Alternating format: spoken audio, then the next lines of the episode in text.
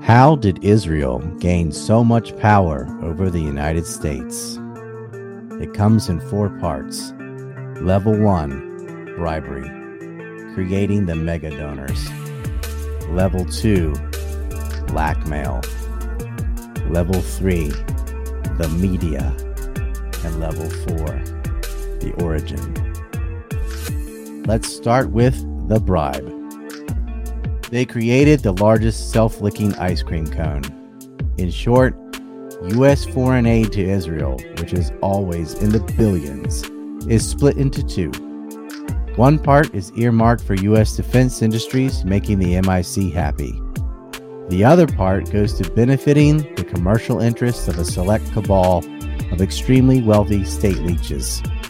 This creates a donor class.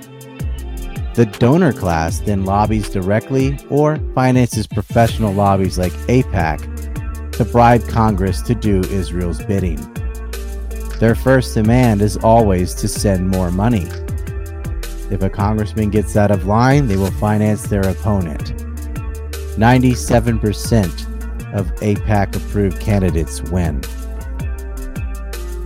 The United States is subsidizing its own subversion by a foreign state. Israeli bribes come from the American taxpayers.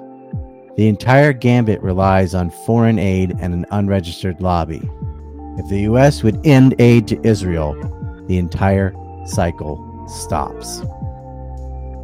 Why did the aid start? To keep the Suez and the Red Sea away from the USSR. But our greatest allies spied on the United States stealing the signal intelligence and first strike plans, and gave them to the Soviet Union in exchange for Jewish diaspora to move to Israel.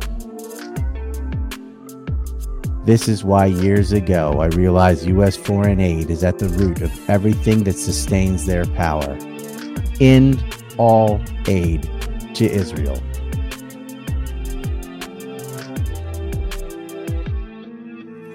Level 2 Blackmail. In much the same way, a network of wealthy Jews acts as the financial backbone to construct a massive blackmail operation. This is exactly what the Jeffrey Epstein pedophile ring was.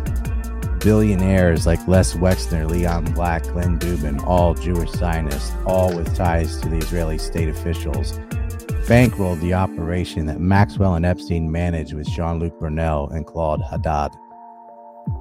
Once someone is compromised or doesn't want to lose access to what you're offering, money bribes are no longer necessary. In fact, through blackmail, you can force another to institute bribes on your behalf. So let's expose them. They hate being named. Demons operate in the dark. I name every major capo in that operation in these maps and in this client list.